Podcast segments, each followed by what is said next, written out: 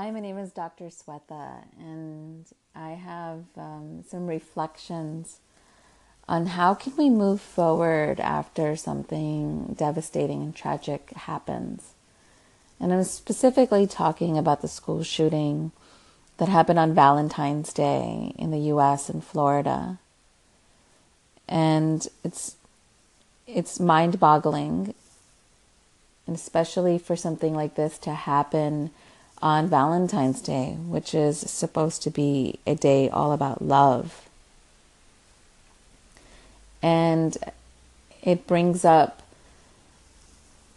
I think, one of the questions that a lot of people are probably feeling inside of their hearts and maybe don't necessarily know.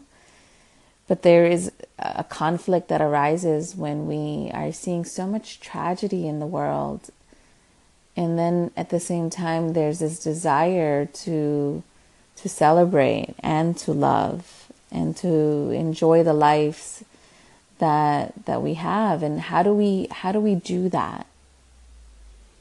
And i understand this deeply just growing up as a young child with a very open heart in a home where i could feel a lot of suffering happening and this internal conflict within me of wanting to be this happy little child and um, being witness to the pain and suffering.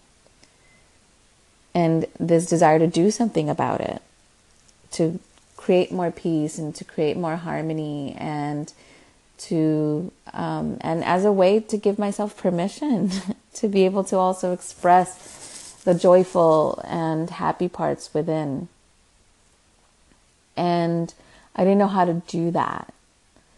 And one of the ways that I thought that I needed to do that was to end the suffering in the world by giving of myself or sacrificing of myself. And it didn't work.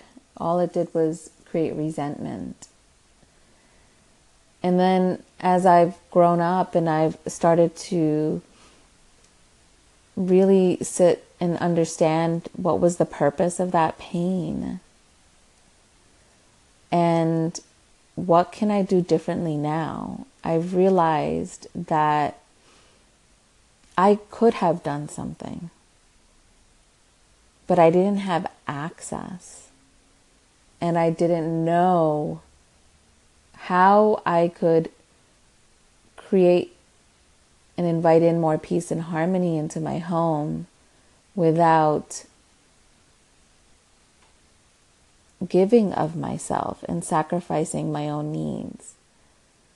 And so, related to bringing this back to the school shooting, when I sat in reflection, I, I first thought, well, what's the purpose for such pain? What was the purpose of something so horrific and tragic to happen. And as a mom, you know, the thought that I have to worry about sending my child to school, the place that he goes for an education, and I have to fear a possible shooting, that is just mind boggling to me. But then I realized that this is a reality for lots of families around the world the poverty, the wars, the conflict that is happening in the countries around us.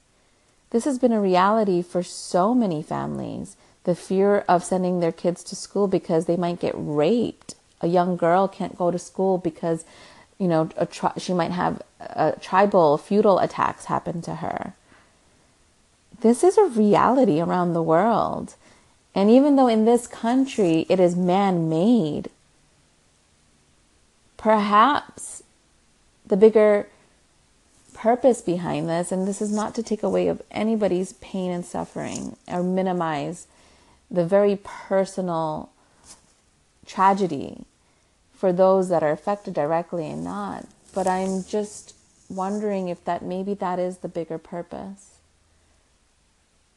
to create a shared humanity because perhaps we've lost that.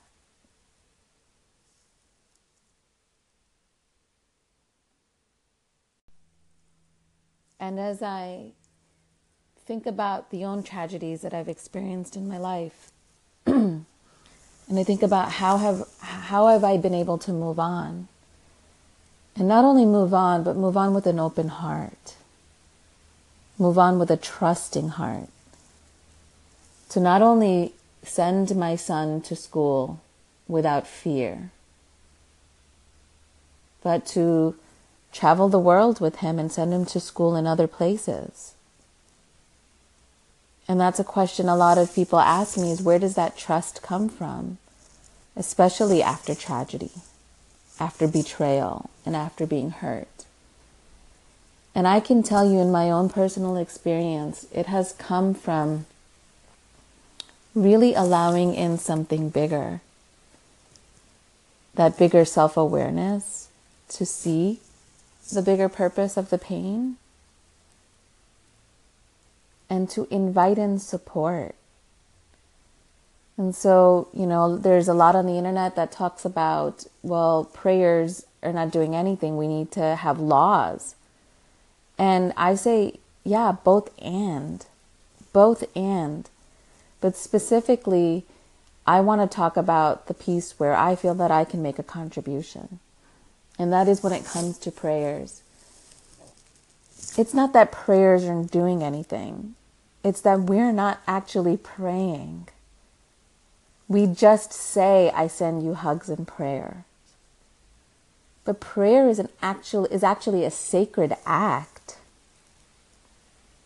And it's not just words, it's deep feeling and intention and an invitation. An invitation to allow yourself to be held by something bigger than you and offer that to those who cannot access that. And so to me, prayers are prevention. You know, praying after the fact, all we can do is pray for solace and awareness and helping our mind to to come to a place of ease and make sense and not to shut our hearts down completely. But we can use prayer as prevention. And that's something that I want to share with you. Every day before my son goes to school, I I call on something bigger than me. And I set the energy and I set the space that he's walking into and I infuse it with love, with sacredness. And this is not about religion, you know, so whatever you, you, you believe in, it doesn't really matter. It's just about taking the moment to prepare, to prepare a space with love, to prepare a space with um, support, so that there can be more more of an easeful experience. And so what I do is I I send love and light to my son's school before he goes. I actually throw a white light because that works for me and that to me is the sign of spirit. And that's what I always lacked. I always thought that I had to do it. And being a human being, we are limited. I believe the pain and suffering we're going and going having in this world is to to help us to see that we have lost that connection to something bigger than us. We have lost sacredness. And so we don't have to deny our joy and our happiness. We can actually invite in sacredness so that we can not have to suffer so much to, to rely on something bigger than us. And so praying and infusing the the places that the experiences that you will go through, that your family will go through, and the the greater collective and community. When I infuse the school with love and light, that doesn't only serve my son, it serves all of the children and all the parents and teachers there. I also use sacred mantra. You know, a, a whether that's a prayer or in your own religion, in your own, but something infused with love, some words that have a high vibration. And that in itself also calls in something bigger into the space. And I, I saw this with my first hand and when I saw a car losing control in front of me not too long ago. And to see a car lose control in front of me was a very scary experience because one of my own traumatic experiences was losing complete control when I first got my license and crashing and totaling a car while I was having fun, a joyful ride with my girlfriends. And it wasn't only the pain and the suffering of that car accident, but it was the love that was taken away from me when I lost control in that accident. That was the cause of pain and suffering for decades. And personally, it had to do with the way my father responded and what I meant that to mean. I meant that to mean that if I am out of control, love is lost. And so came decades of trying to control life instead of surrendering. And what I mean by that is when I started to understand the concept of surrender and I started to practice that in my life, I saw the power of it. And so one day I was driving to go pick up my husband, and my son was in the car and there was a car in front of me and it lost control. And it was in a four lane highway. And just without thinking, out of me came a very sacred mantra, the Gayatri mantra, which is a very high vibration prayer. And what I saw was the car, instead of spinning out, it was just it, it, it almost spinned out. It hit the ramp to the right. And it was a small hit. It was a very simple accident. It could have been so much worse. And then when i drove past i wanted to stop for the woman but i had to go pick up my, my husband and my son was in the back seat and i looked over and she actually didn't look stressed and when i looked in my rearview mirror a tow truck happened to be right there and pulled over. And what that taught me was oh my God, my choice to call in something bigger than me helped minimize this pain. It didn't prevent it, it didn't stop it, but it didn't make it so bad. And the right support came in at the right time. And I know you might be asking me, how do I know? I know. I know. I just know. And this is not about who am I and to believe that I could have created something like, like that. It is actually not who I am. It was just the choice. It was something divine and infinite, bigger than me, that created the miracle. I was just the vessel. And you can be that vessel too. That, in fact, is what I believe that all these tragedies and this pain and the suffering in this world is asking us to do is to come into this place of do you know who you are? Do you know who you have access to? You do you know what you have access to? And this is something that I put into my son now at the age of five and six years old to help him to know he's not alone. And it's something simple as he loses his Lego piece and he can't find it. And it's such a tiny little piece and he's flipping out because that, in a sense, is a six year old version of what we're doing. We're flipping out because we've lost control. And then I just say to him, Have you asked your angels for help? And he does. And then he lets it go and he forgets about it. And then half an hour later, my husband comes and he huge box of Legos that I already looked in. And he finds this little Lego piece like a needle in a haystack.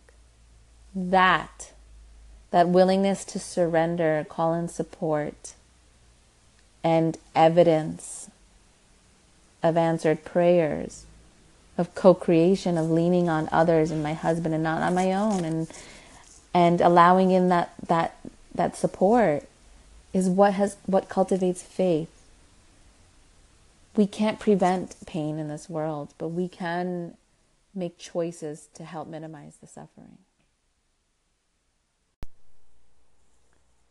This is Dr. Swetha, and this is an offering of healing For all those that are suffering from a broken heart and a weary heart of moving forward after tragedy. And so I invite you to come into a relaxed position, whether that is lying down or sitting in a chair. And I invite you to imagine. Imagine a beautiful red ruby light at the base of your spine. And imagine this red ruby light extending through your legs and your feet down to the core of the earth. I'd like for you to imagine that there is actually a special space, just like a plug goes into a socket, specifically for you, has your name on it. And as you plug into the earth, visualize this red beaming light extending from that anchor back up to your spine. And just imagine this beautiful pool of ruby red, warm, flowing water embracing and soaking that root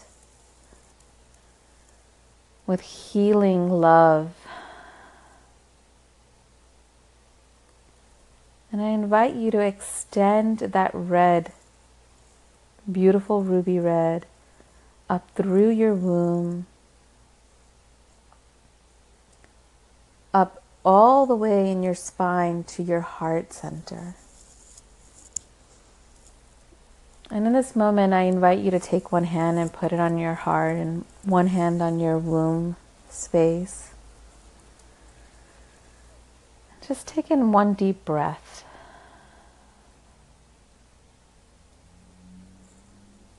And I invite you to think of the pain that you are experiencing right now. Whether it's a memory, a thought. And I invite you to bring that into your heart. And it can it can also show up as a color or a word or just a physical pain that you're experiencing, maybe in your body. It can be a broken bone, a sore muscle, an inflamed throat. But whatever symbolizes pain for you, I invite you to bring that into your heart. It could be a little girl or a little boy. Painful memory from your past. And in your heart space, just invite you to drop down a little bit lower to right below the heart, at the seat of your soul. And I invite you to imagine that there's an actual seat there, an actual chair. And place this item, this color, this word, this memory into that seat. And now I invite you just to take in a deep breath.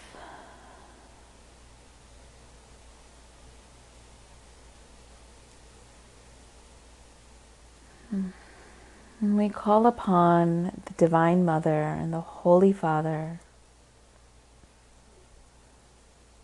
and all those that surround you and lovingly guide you in the world beyond your own. Your guides, your angels, your illuminated ancestors. And I invite you to imagine as if this seat is being held by the hands of all those that love and support you. And it begins to elevate up and up through your throat, up through your third eye, and up through the crown of your head, above your crown center. And in this place of higher awareness,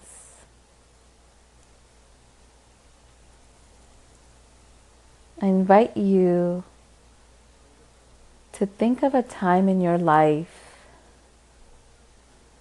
where you felt very heartbroken. An experience that you didn't think that you would survive.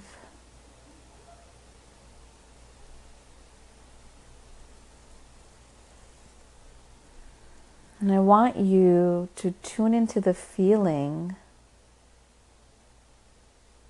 of the aftermath, of when you did survive and maybe even thrived and showed up in greater strength and greater awareness.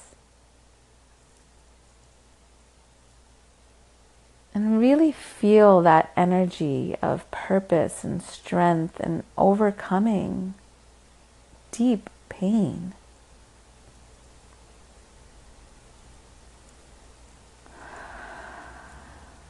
I want you to really feel into that. And I invite you to take that feeling of perseverance and bring that to all the parts of your body, all the cells of your soul that are not feeling that right now, that in fact are feeling weak and fearful from the pains that are present.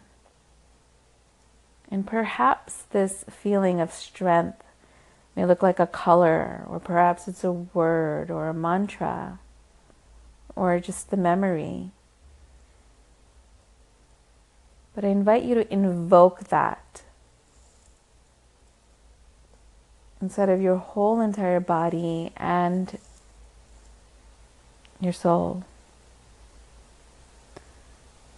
And then I ask you to take this energy, this feeling of strength, and send it to the people, the places,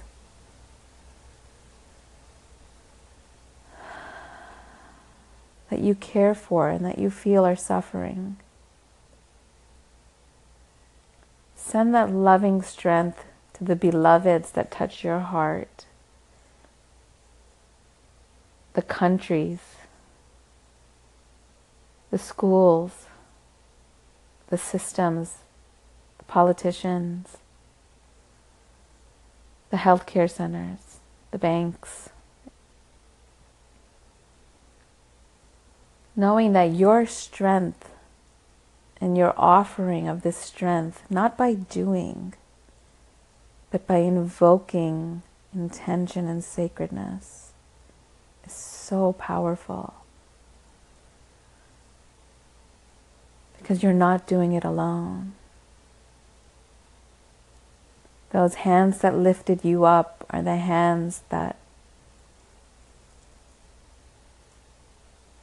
make you the powerful being that you are. And your prayers and your sacredness and your strength and your perseverance and your offerings are making a difference.